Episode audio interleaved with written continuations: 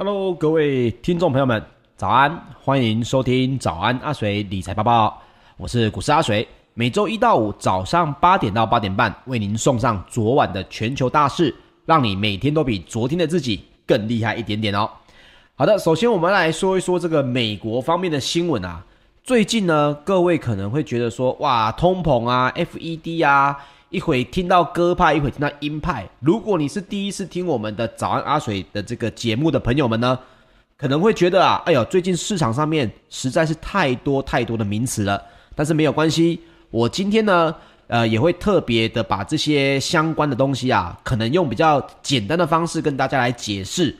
把整个来龙去脉、连结性跟大家来分享，那么大家在节目当中呢，就可以对最近啊、这个到底啊，美联储啊、FED 这些会议的这些纷纷扰扰，究竟对我们整个市场有什么样的疑虑哦？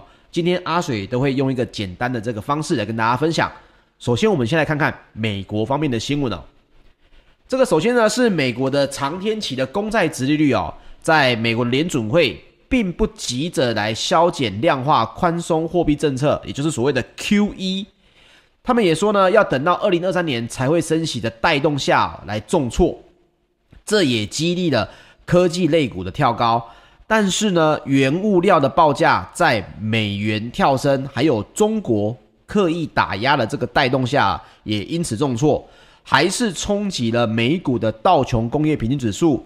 以及标准普尔五百指数变成是走软的情况啊，也因此呢，道琼工业平均指数在六月十七号中场是下跌了百分之零点六二，收在三万三千八百二十三点四五点。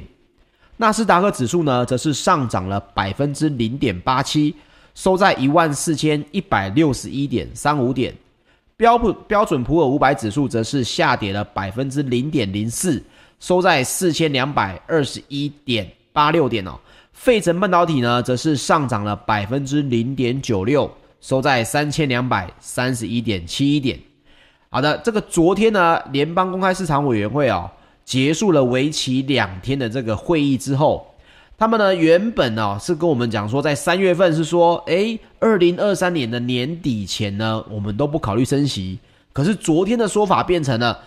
有不少的委员哦，认为二零二三年前呢就要升息两次，而这比原本预估的时间跳前的非常的多，这也带动了公债殖利率的跳升，同时对利率变化最为敏感的美国的公债二年期跟五年期的这个公债也出现了一个最大殖利率的涨幅。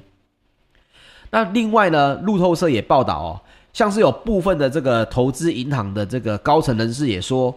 市场呢，大概有人赌 FED 将会削减 QE，或者至少讨论这个主题。但是呢，央行的官员实际上面并没有提到多少这个话题，也迫使这些人呢决定来平仓这个相关的呃殖利率的一些投资商品哦。那也包括了美国五年期以及三十年期的公债殖利率的曲线波动就非常的明显了。两者的利差呢，在十七号一度收敛到一百一十七个基点，这创下了二零二零年十一月以来的新低。FOMC 十六号发布会议的这个政策声明之前呢，两者的利差啊，甚至扩大到一百四十个基点。那么也包括了 FED 的主席鲍尔在十六号就在会后的记者会面表示。FOMC 对于何时要来削减每月一千两百亿美元的 QE 行动，只有初步的讨论啊，这个我们昨天有聊过了。那预料呢，这项谈话将会在未来几个月内完成。所以现在把时间点呢，等于是何时要来讨论 QE 的削减哦，已经把它延到了八九月份。而整个 QE 即使要真的要削减呢，目前来说。它是比升息的速度还要慢才对的啊，就是说升息应该会先执行，QE 的所谓的削减呢，应该要在升息之后才有可能会削减，或者是逐步的放低这个投入的金额哦。所以另外一方面呢，也包括一些市场的大佬哦，其实都有不同的看法。首先，我们现在讲一位人士哦，二零二零年三月美股呢，因为疫情啊，所以狂杀嘛。可是大家也知道，其实二零二零年三月美股呢，因为疫情狂杀之后，不久之后就反弹了。那么有一位呢，在当时一战成名的这个知名对冲基金经理人哦，这个 David 哦，他也在十七号说了他的看法。他说呢，虽然 FED 计划提前升息，股市看来依旧不错。那他认为 FED 大概要到今年，也就是二零二一年的稍晚才会开始削减 QE，而这正是经济状况良好的讯号。好，我们刚刚才说到。这个所谓的削减 QE 跟利率的这个调整呢，这两者的先后顺序，理论上应该是 QE 要完全结束，必须在升息之后。但是中间有没有可能会开始降低金额？首先是跟大家来分享一个观念哦。现在的殖利率这么，现在的利率是非常低的，没有错，对不对？所以呢，大家可能一般哦，听到你身边的朋友，或者是你原本脑中的概念。都在跟我们讲说，诶，要抗通膨，利率又低，在未来的这个时间点内，我应该去买一些保值的资产，哦，像是房子啊、房地产啊，或者是这个股票啦，或者是这个黄金。好，但是我跟必须跟大家分享的是呢，现在的这个状况啊，我讲的就是二零二一年六月到年底的这个状况，会跟你所认为的这个情况呢，有那么一点点不同。什么不同呢？我们讲个最简单的观念就好了。其实现在到底是什么东西造成了所谓的 FED 要来调整利率，就是所谓的通膨嘛。那为什么会有通膨呢？这个通膨哪里来的呢？好好的，为什么忽然跑出个通膨呢？其实这是因为经济正在复苏。那经济的复苏是跟什么来比较？跟疫情时候的比较。所以我也跟大家来分享过，如果你去看相关的经济学的书籍。他们会跟你说，在一个工业时代，在一个购买劳动力的时代，你没办法靠这个像以前，就是大家可能去找一些奴隶来上班吧，不行吧？虽然大家也开玩笑，我们现在的人上班族是在像韩国都讲这个是所谓的社畜啊。阿水以前当过社畜，可是你要知道的是，老板其实是很想留住人才的，因为经济正在重启，经济正在起飞的情况下。这个时候，人才是每一个老板最稀缺的一种产品哦。这个是是用产品的观念来讲没有错。为什么？因为我必须要给你钱嘛。所以在必须要增加薪水来抢人才的前提之下，那么老板的这个整个购买呃整个生产力呢，也会因为我的支出增加了，我可能要买更贵的这个原物料，我可能要用更高的薪水。来去请到我原本可以请到的人，因为我不给高薪，这个时候市场是缺劳动力的，别人就会给高薪，那别人就把人才挖走了，我就没办法生产我的产品，所以这种情况下呢，就会产生一个情况，哦，每个人都把商品的价格要拉高，那通膨就出现。好，这个是整个事情的背景，但是重点在于什么？我们现在所看到的这个通膨的危机呢，其实才刚开始。所以现在大家认为的什么事情呢？现在认为的是美元偏低，哦，美元是偏低的。等到要调整利率来抗通膨的时候，美元还会继续的走升。这个阿水在前几次的节目就一直在跟大家提醒这个观念了。因为我自己在发现，中文的媒体似乎没有人真的把美元挂钩起来。只有最近的新闻才开始有人提到啊，因为美元上涨啦，所以这个黄金价格下跌。可是各位，如果是这个早安阿水的这个听众朋友，你是忠实的听众的话，你应该会发现，其实阿水就讲过了，只要美元短时间内迅速的升值的话，那么你所谓的这种所谓的抗通膨，不管是什么虚拟货币啦，不管是黄金啦，不管是房子、股票，对不起。都会有很大的几率先修正，哦，是先修正，然后才会看通膨的情况。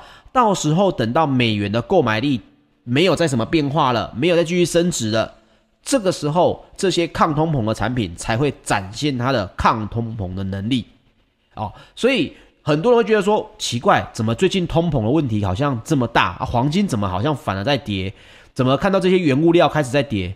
怎么跟去年三月份原本讲的 QE 资金水进来，这个所谓的通膨的疑虑，当时的市场怎么不太一样啊？所以这一点是非常重要的一个基本观念哦。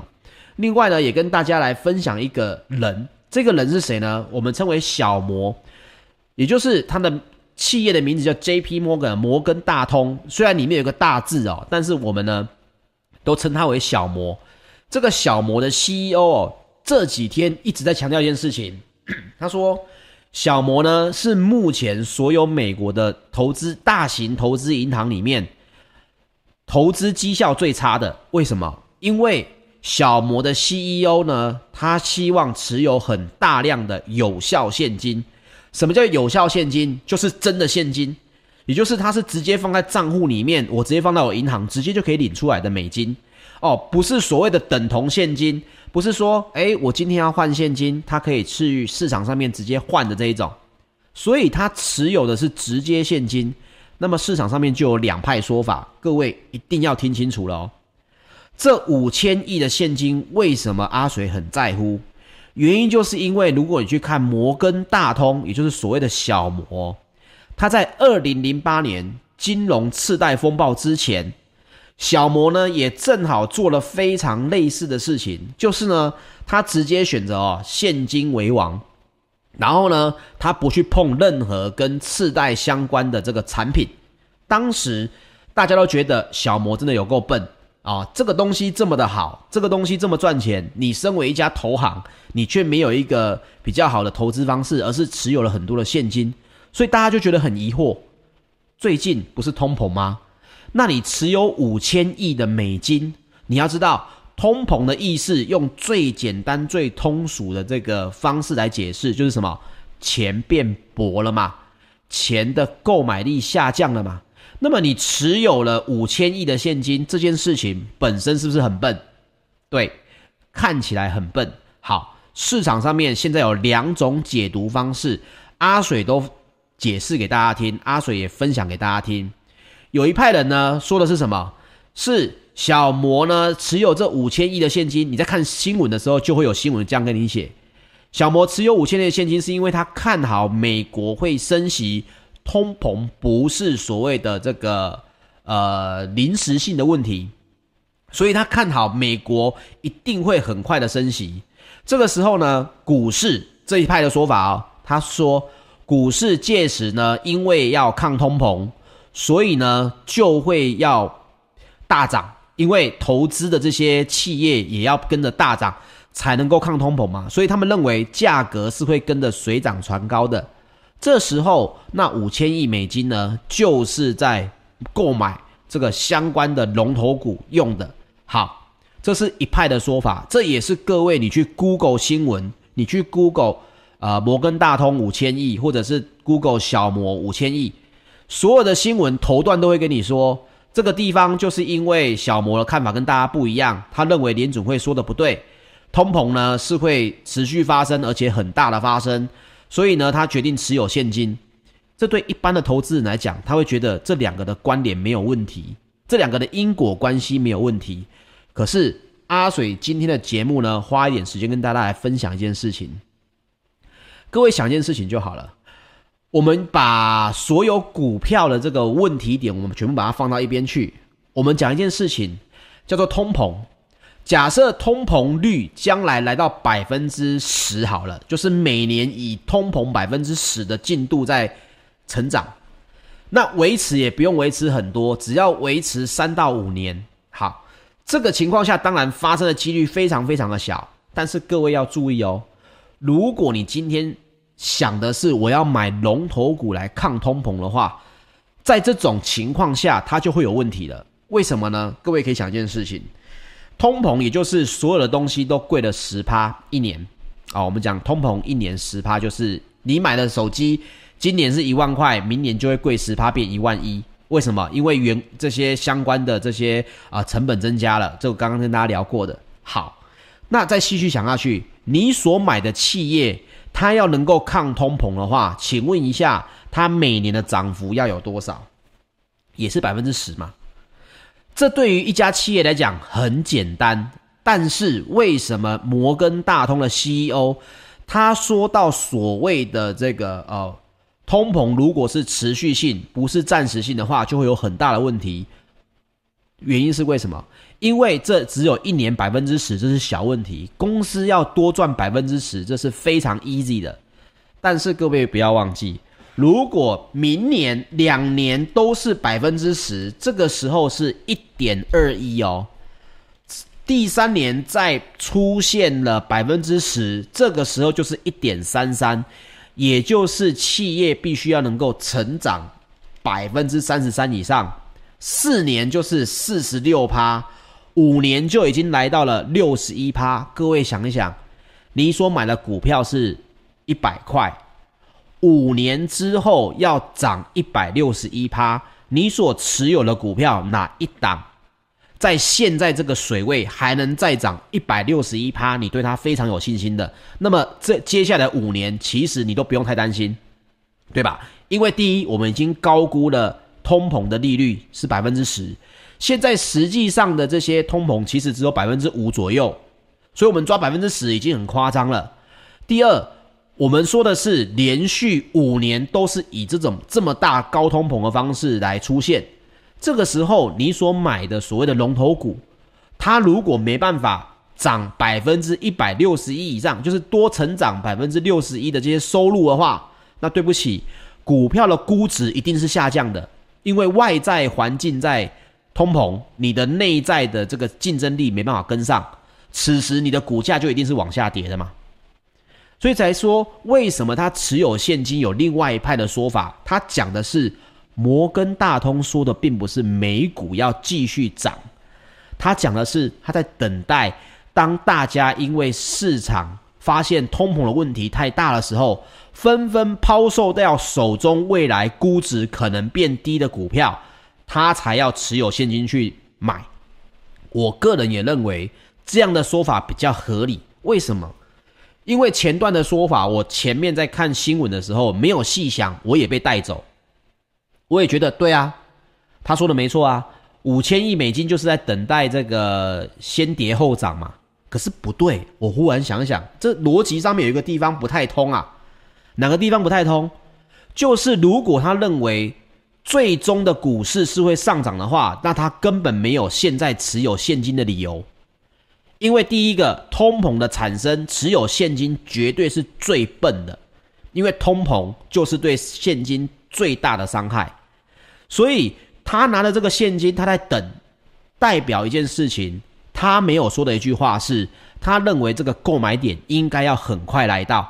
也就是在未来的半年内应该就要出现，而这半年的跌幅呢，又不愿意让他现在就进场。换句话说，他认为现在就进场偏高嘛，不然你五千亿大可以换成 NVIDIA 的股票啊，NVIDIA 在创新高啊，你怎么不买呢？NVIDIA 才刚说我要来搞这个 AI，我才要在这个这个各个地方来搞所谓的 AI 而已，为什么他不买 AI 的股票呢？为什么不买 NVIDIA 的股票呢？所以他这五千亿的现金背后给的这个因素呢，大家必须要去思考一下，他到底想要说什么。所以今天的节目呢，我们花一点时间来解释一下，市场上面其实是有两大两大主流的哦。你一定会觉得说，哇，那水哥你到底对于市场的看法是怎样？首先，我非常尊重这个摩根大通的 CEO 他的做法哦。为什么？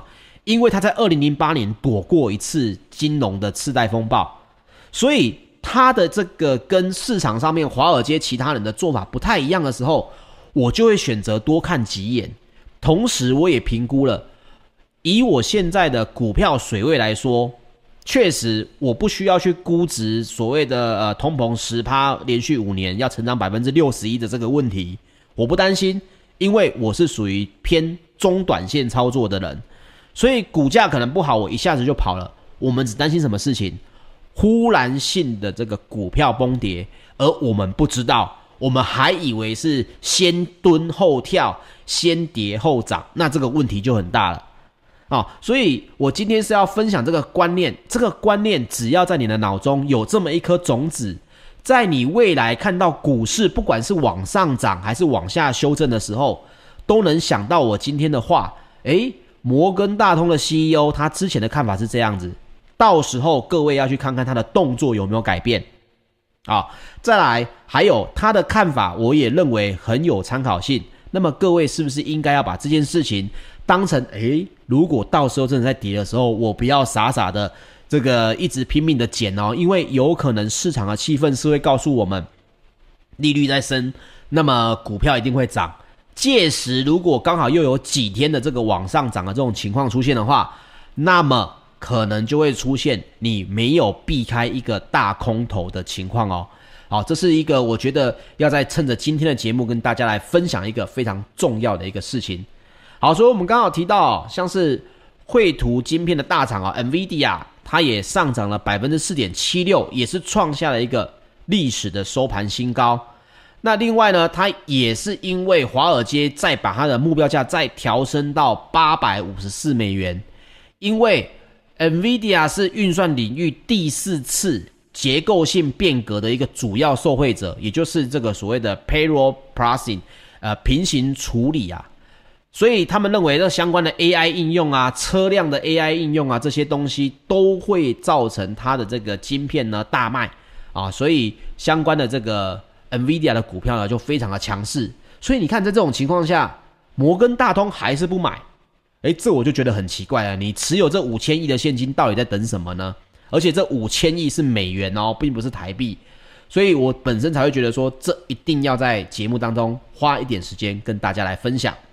另外呢，也有部分的这个市场策略师哦，跟我的看法有那么一点像。比较重要的是，各位要想一件事情，现在是美国的游戏啊，是美股的 game，所以。美元走升这件事情，以往我们都会认为，诶，美股如果好啊，美元如果走升啊，对于其他的新兴市场来说，就不是一个太好的事情。也因此哦，各位可以来发现，FED 的态度突变之后，MSCI 的亚太啊、日本哦除外的指数呢，都是属于综合式下跌的，也摔到了三周以来的新低。所以，包括像是 VCA Research 的首席新兴市场策略师哦，阿 Sir 也警告，未来几个月新兴市场可能会面临实质的逆风。那以绝对值来讲，新兴国家也许会有卖压，表现将逊于已开发的国家。他在讲谁？他在讲欧股跟美股啊、哦。他的意思是说，因为资金的流动，各位要想想，如果美元上涨。我留在台湾用台币来投资，请问一下，我如果买的股票上涨了两趴，可是我台币的利率下跌了百分之零点五，我是不是等于少赚？但是如果我把资金挪到强势货币的市场去投资，比如说我去买美股的 NVIDIA，首先是我买 NVIDIA 享受到价差的上涨，而美金呢可能又会跟着走强，到时候我换回台币的时候。对我来讲，也是一个比较有利的因子。他讲的就是这个资金的排挤效应，会让新兴市场，因为他们的货币、他们的法定货币没有这么的强势，所以就会造成了新兴市场可能会有卖压的出现，而欧美的这个股票呢，就有可能会比较强势的这个走法哦。所以到时候有没有可能变成欧美股市走自己的路？但是其他地区的这个市场呢，反而是逆风的。我认为这个几率性也是有的哦，这个大家也要稍微来注意一下。好，接下来我们来讲一下欧股方面哦。周四的泛欧 STOXX 六百指数呢，也是稍微下跌的。另外呢，这也都是因为相关的 FED 啊这些相关的呃资讯出来之后，影响了这个股市的这个信心。但是各位可以去看一下啊。包括英国、德国跟法国呢，德国跟法国都是上涨的，而因为欧洲的矿业股大跌了百分之二点五，那么科技巨擘呢，齐聚的这个英国的 FTSE 一百指数也就因此收低，所以这个也是牵一发而动全身。但是你有观念的话，其实你大概就知道，我们前几次的节目当中就跟大家分享了黄金的购买力。跟连接美元，美元如果短时间上涨的话，黄金是会下跌的。果不其然，昨天的黄金呢，这个收盘就下跌了将近百分之四哦。这个数字对黄金来说是非常多的，这个大家一定要稍微注意一下。短线上面会跟大家原本看到的通膨不是黄金要涨吗？这件事情会有一点不同。这个先大家来报告分享一下。另外我们来讲讲石油方面哦，纽约商业交易所的石油呢也是普遍在下跌，下跌了百分之一点五，这也是美国联准会哦升息的预期提前，所以呢也激励了美元上涨。另外呢，还是在担忧英国的疫情会不会影响到石油需求的复苏哦。所以像是欧洲的 ICE 期货交易所的近月布兰特原油呢，也下跌了百分之一点八，来到每桶七十三点零八美元。再来，我们来聊聊金属方面，伦敦金属交易所的三个月基本金属期货在六月十七号全面下跌，成为一个重灾区。铜价呢，盘中也创下了两个月以来的新低，这是因为美国呢，刚刚提到的美元要上涨，而且中国大陆要来出售国家的储备金属，来抑制价格，也因此也让铜的起铜的价格直接下跌了百分之四，来到每吨九千两百八十五美元哦。这个之前阿水跟大家一直在讲的铜、黄金这些，只要跟美元购买力相关的短线上，短线上面啊，一定都会有相关的这个下修。但是呢，是不是所有的金属都已经没有这个吸引力呢？有一篇我我觉得还不错，也分享给大家来参考看看。日本的民间调查机构哦，矢野经济研究所公布了一个调查报告，也指出，虽然呢受到新冠肺炎的这个疫情影响。不过呢，因为中国的这种电动化车辆的这种相关 EV 市场哦，不管是电动车 EV，或者是插电式的油电混合车 PHV，这些呢，在二零二零年的下半年其实都是急速的成长的，欧洲也是急速成长的，那么就带动了车用的锂离子电池需求非常的劲扬。各位去看什么什么电池。不管这个马斯克他在讲什么哦，我们对于镍镍的这个需求啊，觉得它是我们影响电动车最大的这个情况啊。不管你去看它是什么化合物，它都是巴拉巴拉锂电池，巴拉巴拉锂电池。所以呢，平板用的锂电池、笔电用的锂电池、电量车用的锂电池，都会是激励这个相关的需求增加。也因此，它报告里面有写到。二零二零年，全球锂离子电池有四大关键材料：正极的材料、负极的材料、电解液，还有隔离膜。这个市场的规模呢，是年增的十三点一趴，来到两百三十三点二二亿美元哦。这是一个两百多亿的市场，但是它还是会继续的成长哦，包括了接下来甚至是两年后。也都是非常看好这四项材料在各自的领域还会有每年百分之十，甚至是百分之二十以上的年成长率哦。那这个东西本身就是真的是抗通膨了，因为它的年增长率的需求是完全超出通膨的增长的。那这个大家也可以稍微来关注一下啊，这个锂离子电池的四大关键材料。好，最后我们来分享一下贵金属哦。纽约商品交易所在八月的黄金期货，六月十七号收盘是下跌了百分之四点七，来到每盎司一千七百七十四点八美元，也创四月底以来的新低啊。这个原因大家也知道了，就是联准会的升息预期要提前，而且美元上涨了百分之零点六，这个美元指数上涨的这个影响，也因此呢，包括了英国的研究机构也表示。尽管哦，当前市场上面仍然有很多利多的因素在支撑金价，但是金价的涨幅将不会像去年这样强劲。主要呢是因为全球的疫情正在逐渐趋缓的影响。那么报告也预估，二零二一年的平均金价呢将会年增百分之三，来到每盎司一千八百二十美元，会远逊于二零二零年的百分之二十七的涨幅哦。所以他的说法就是说，黄金呢，在现在他们即使是认为看多，也认为金价大概就年增在百分之三，来到每盎司一千八百二十美元附近。如果以现在的一千七百七十四点八美元来看的话，这个预测的高点呢，其实并没有太大的吸引力哦，也因此大家也要稍微来注意一下了。这个通膨的问题，还有这个美元走强的问题，影响的当然虽然是短期，可能先跌后涨，但是有没有可能变成摩根大通说的，他就是在等一个很好的买进时机？这个呢，就要大家自己去想想看，观念有没有一样了。好，以上就分享给大家自己去做参考。那么，以上就是本集的节目内容，谢谢大家的收听，请记得帮我订阅 YouTube 频道。如果喜欢我们的节目，也记得留言分享，或者是帮我们按赞哦。谢谢各位，我们下周一的早上八点再见，大家拜拜。